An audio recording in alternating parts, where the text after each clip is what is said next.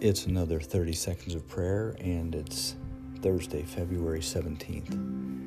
I want to continue with prayer of thanksgiving for the gift of grace we have been given by God through our faith in Him. We don't have to earn it, we just have to ask for it and trust in Him and have faith.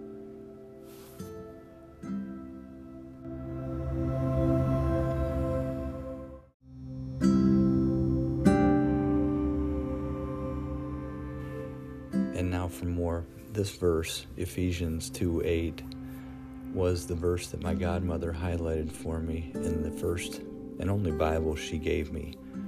And what a powerful one it is, knowing that we don't have to earn our way with God. We just have to have faith in Him and turn our eyes and heart to Him.